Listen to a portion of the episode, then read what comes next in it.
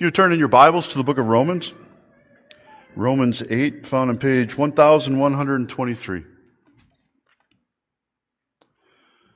I know I didn't mention this before, but our uh, afternoon service will be at the fair. We're joining uh, the churches that gather, um, as is tradition, and uh, so hopefully you'll you'll be able to come. Romans chapter 8. We're going to start at verse uh, 28.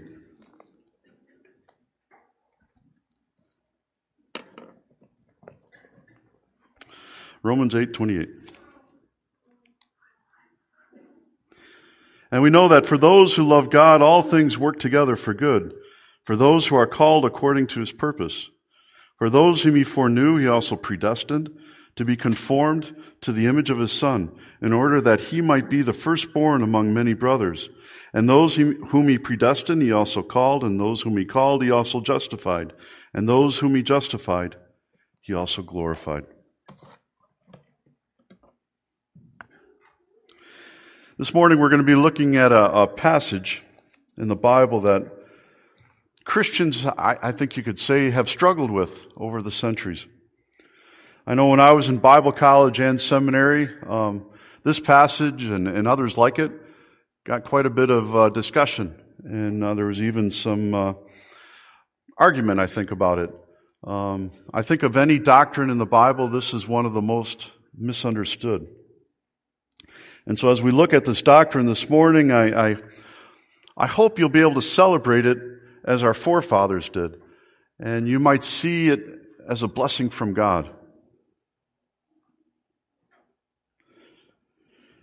First of all, though, a, a couple definitions so, so that we're all on the, the same page. Predestination is the doctrine that states how God determines what will happen in human history according to his eternal will and pleasure. So it's more of a, an overarching thing over all things. And then you have election is a subset of predestination, focusing specifically on God's sovereign choice of who will be included among his people. Now, I think this is where things get a little complicated. Most Bible believing Christians, I, I, think if you were to ask them, they would say, yeah, we believe in predestination. But what it means to them is a little bit different, um, according to uh, your Christian tradition. I think the two main ones, though, that, that we often hear about are, are these Calvinism teaches that God has, before the beginning of time, set his affection on a remnant of humanity, which the Bible refers to as the elect. And these will be saved because God will irresistibly draw them to himself. And then the other one is Arminianism. God, before the foundation of the world, he looked down the quarter of time and he saw all those who would make a decision for Christ and so based on that, he chose them because he knew what they were going to choose one day. While election is a, a, a difficult doctrine, I think, to illustrate, I think uh, Nate did a great job um, a little bit earlier with the kids. Um, but here's another one that, that I, I discovered that was put out there by A.W. Tozer. He said the Christian life is like traveling on an ocean liner. The destination has been determined by proper authorities. Nothing can be changed about it. On board, there are scores of passengers. The passengers are not in chairs. They are completely free to, to move about as they will. They eat, sleep, play, lounge about the deck, read, talk, all together at their pleasure. But all the while, the great liner is, is carrying them steadily onward toward a predetermined port. The degree of enjoyment, enjoyment during the voyage will be determined by the choices they make. Understand that the choices determine character. The choices you make as a chosen child of God will determine the direction, happiness, and success of your spiritual life. And so, as we dig into this passage, um, for the time being, I'm going to skip over verse 28, but we'll come back to that just a little bit later. And we're going to jump right into verse 29. And there we'll find uh, five verbs that Paul uses to describe our salvation and, and what God does as part of it. And this morning we're going to be on, focusing on, uh, on what it says there about how God foreknew, predestined, called, justified, and glorified us. So let's begin with the foreknowledge of God, which I'm going to pair with predestination. Paul says, For those whom he foreknew, he also predestined. Now, Paul is clearly saying that predestination is dependent on God's foreknowing. And so we got to keep that in mind. But what does that mean? Let me look at a, a couple other places where we find this same idea in Scripture. 1 Corinthians 8 3. But if anyone loves God, he is known by God. If anyone loves God, he is known by God. Now, in this verse, loving God is evidence that you have been chosen by God. That God loved us is, um, and, and chose us. That, that's in the past tense. And, and so it's the idea that there's no way we can even love God unless God first calls us and chose us and calls us to follow Him. Genesis 8:17. The Lord said, Shall I hide from Abraham what I'm about to do? You might remember we looked at this some months ago, Sodom and Gomorrah. Seeing that Abraham shall surely become a great and mighty nation, and all the nations of the earth shall be blessed through him. For I have chosen him. Now the word chosen there is the same word in other places that, that's put down as, as known. And, so that, that idea, I think, is, is the same. Being known by God, being chosen by God to be his child. Or Amos 3 2. You only have I known of all the families of the earth. Therefore I will punish you with all your iniquities. So what's the context in that one? God choosing Israel and entering into a covenant relationship with them. But it's not just this strict thing of, of um, formality, it's, it's a love relationship. And that's what we have to keep in mind. Or Jeremiah 1 5, where God says, Before I formed you in the womb, I knew you. Before you were born, I set you apart.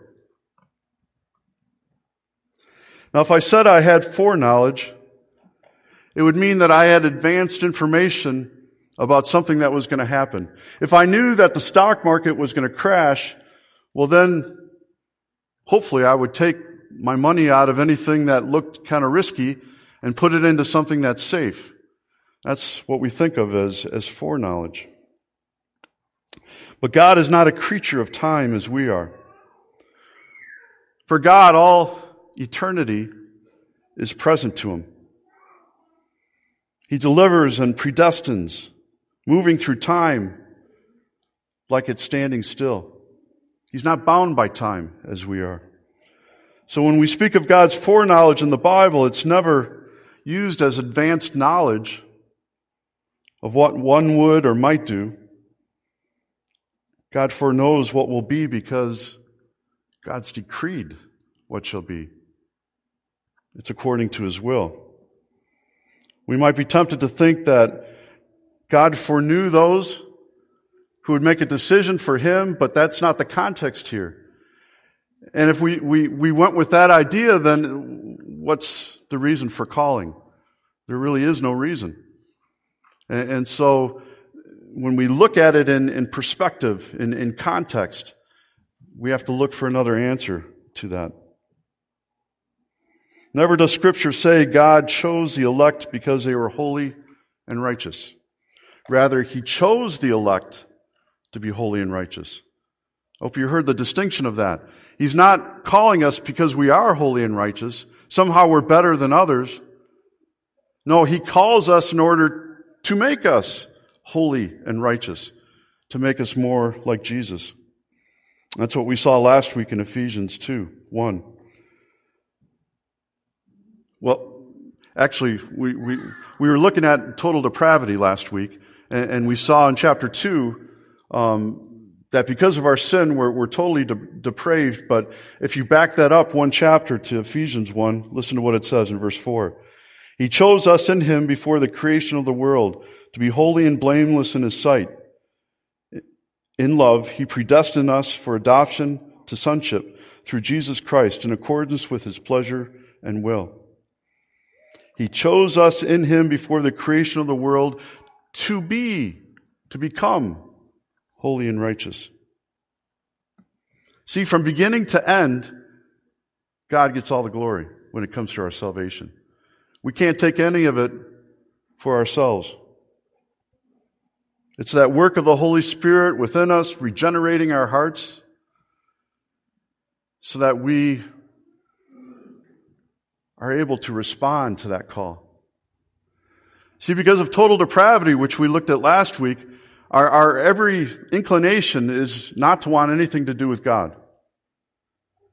But because God has began that good work, begun that good work in us, now we can respond.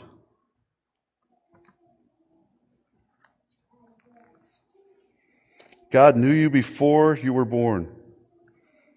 He had a plan for your life.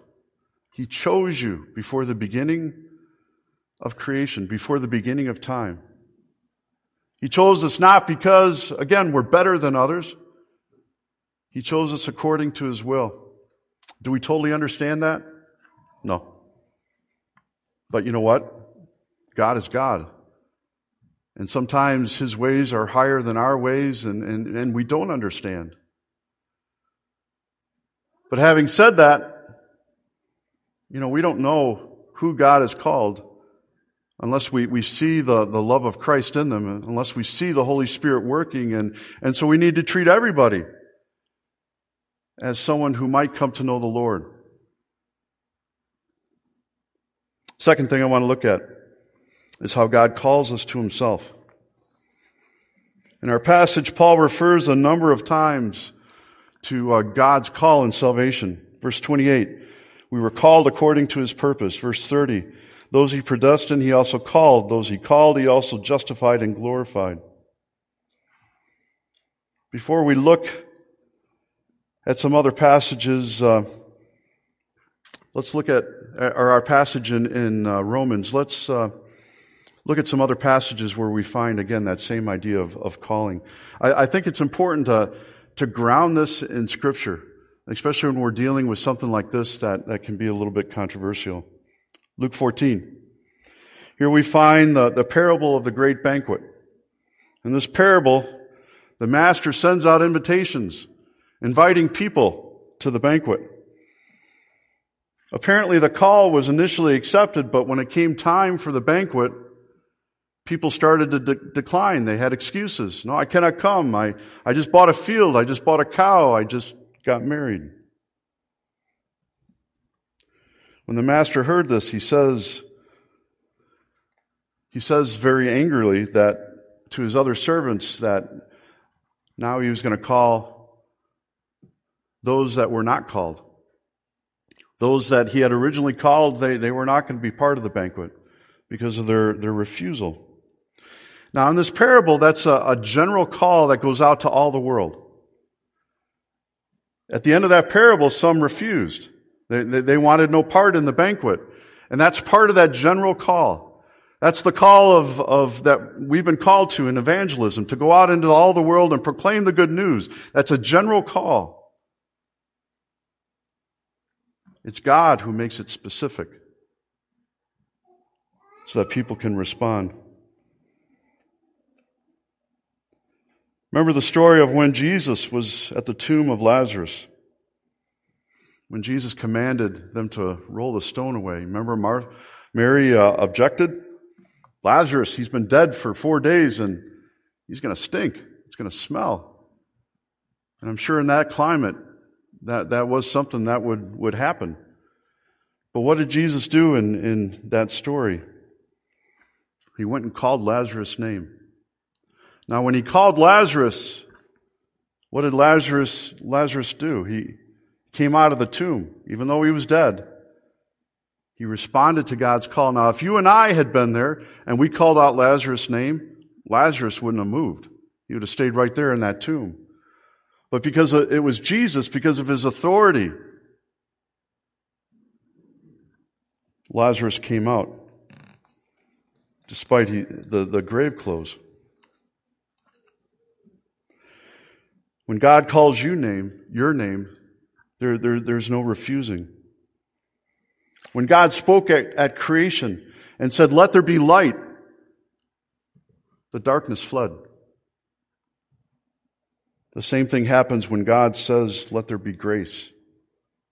Let there be salvation. The hardest hearted sinner, he gives way to the voice of God and, and to his river of love.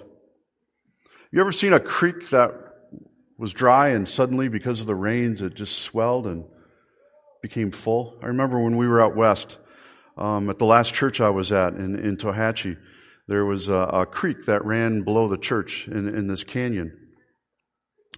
And even though it wasn't raining near us, if it was raining back in the mountains, it was amazing how after a little while, suddenly that creek would start to run and it would fill. And well, after one really heavy rainstorm back in the mountains, I heard this noise and I remember walking over to the creek and you wouldn't believe all the things that was coming, that were coming down the creek.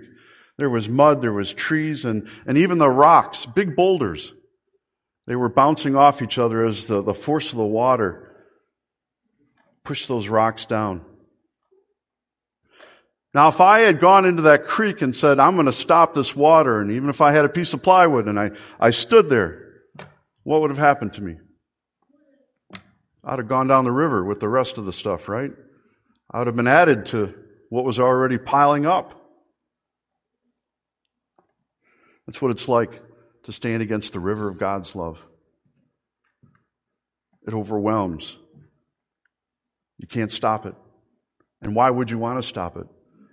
Because in that love, we're, we're called to be His, to be His children, sons and daughters of the King, adopted sons and daughters. What an amazing privilege that we've been called to. And it should fill us with, with excitement, it should fill us with joy that God loves you that much, that He's willing to send His Son so that love might come. And so when God calls, there's no refusing it. There's no stopping it. We've talked before about the hound of heaven, and that's Jesus. He won't let go. Once he places his hand on you, you might stray for a while, but he's going to pull you back because of his great love for us. Which means without God's call, we cannot respond. Without his spirit at work within us, there's no way we want anything to do with, with God or the things of the kingdom. Reason for that, again, is because of our sin. And while we deserve, we all deserve hell, like Nate so clearly pointed out, we all deserve that destiny. But God, in His grace, God, in His mercy, He called some to follow Him. Hopefully, He called each of you to follow Him. And our lives should show evidence of it, the fruit of our faith. It's not something you just claim and know and, okay, let's put it up on a shelf, but now we need to live it out. And we're called to, in turn, show that love to others, to those God has brought into our lives. See, salvation is not our doing.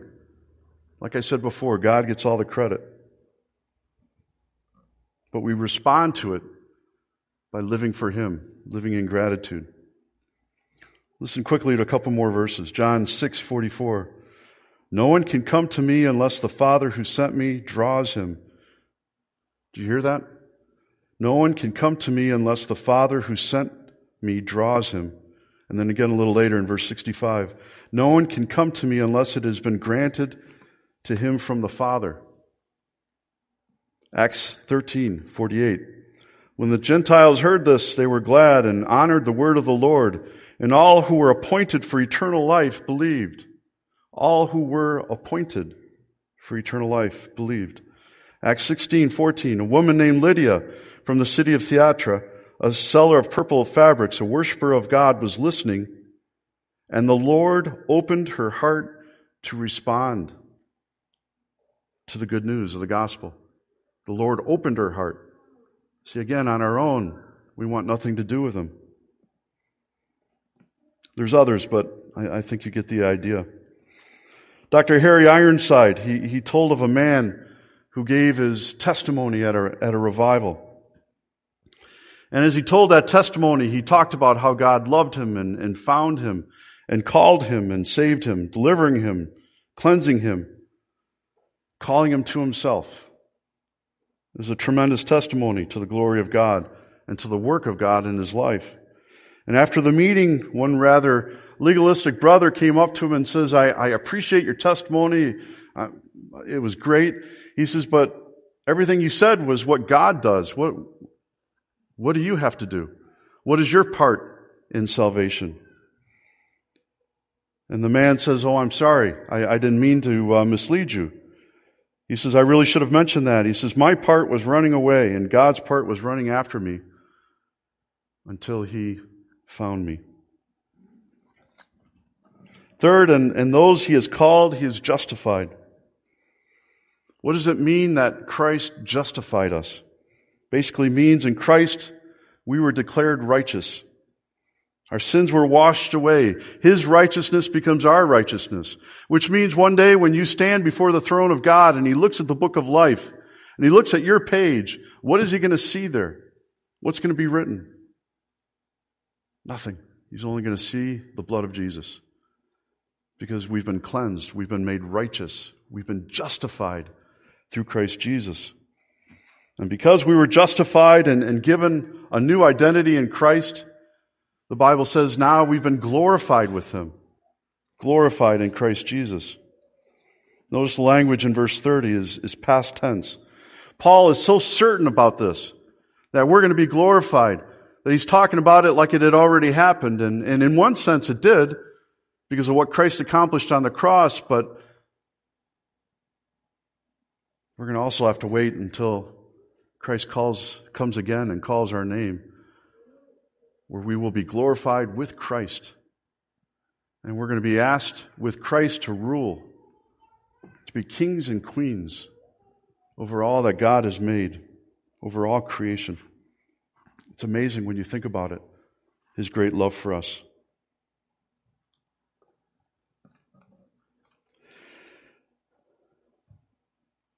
And for those who have been, been glorified, you can be certain now of what Paul said back in verse 28, which I skipped over. And we know that those who love God, all things will work together for their good.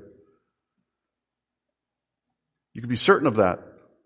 Paul just got done explaining what God was going to be doing in, in your life, in your heart. And because of that, we have that confidence that salvation is ours that all things will work for our good. And when you pair this with Philippians 1 8, that he who began a good work in you will carry it on to completion until the day of Christ Jesus. What a, what a reason for comfort,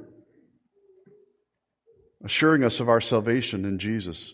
We don't have to doubt it. We don't have to wonder about it. We can be certain about it because of God's love for us. So let me close by, by naming a couple benefits of this doctrine. First, election eliminates the need to boast. You know what? It's not about us. God gets all the glory. We can't even respond without God's help, with God enabling us through the Holy Spirit. And so He gets all the glory. When we try to say that some of it is our doing, then we, we, we, we take some of that glory from Him. That's why Paul says, For it is by grace you have been saved through faith this is not your own doing, it is the gift of God, not by works, so that no one can boast. Second, election reminds us of just how much God loves us. If salvation is somehow our own doing, our effort, again, then our, our, our love for God will be diminished by that amount. If it is all God, then all we can do is be grateful for the gift we've received, to reach out in faith and make it our own. The gift is God's. We had nothing to do with putting that gift together, but we have to reach out and accept it and make it our own. And that's what faith is all about.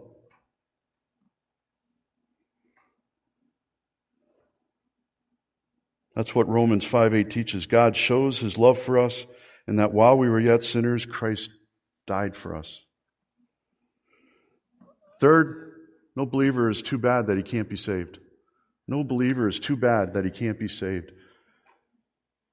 Sometimes it's amazing what God's people are capable of, the sin that we can even commit. But in Jesus Christ, there is forgiveness. And for those who don't know Christ yet as their Lord and Savior, what good news that is. Doesn't matter what's in their past, there's forgiveness in Jesus. It's like the love which God used to pursue Jonah, unwilling to let him go, chasing him across the sea, chasing him down to the depths of the sea. That's the love the Father has for us, for each of us who have been called. Finally, this teaching encourages us, encourages us in our evangelism. It means we can uh, proclaim that good news with confidence because you know what? It's not about us. It's not about you. It's not about you saying it just perfectly. Presenting the gospel presentation. It's not about that. It's about the Holy Spirit working, using us. We're called to be His mouthpiece. Or a better way to think of it, think of fishing. You're called to cast your line out on the water. God's going to bring the fish. You don't have to worry about that. You just have to be faithful and keep casting and keep sharing the good news about Jesus. And so it should fill you with boldness because it's not about you.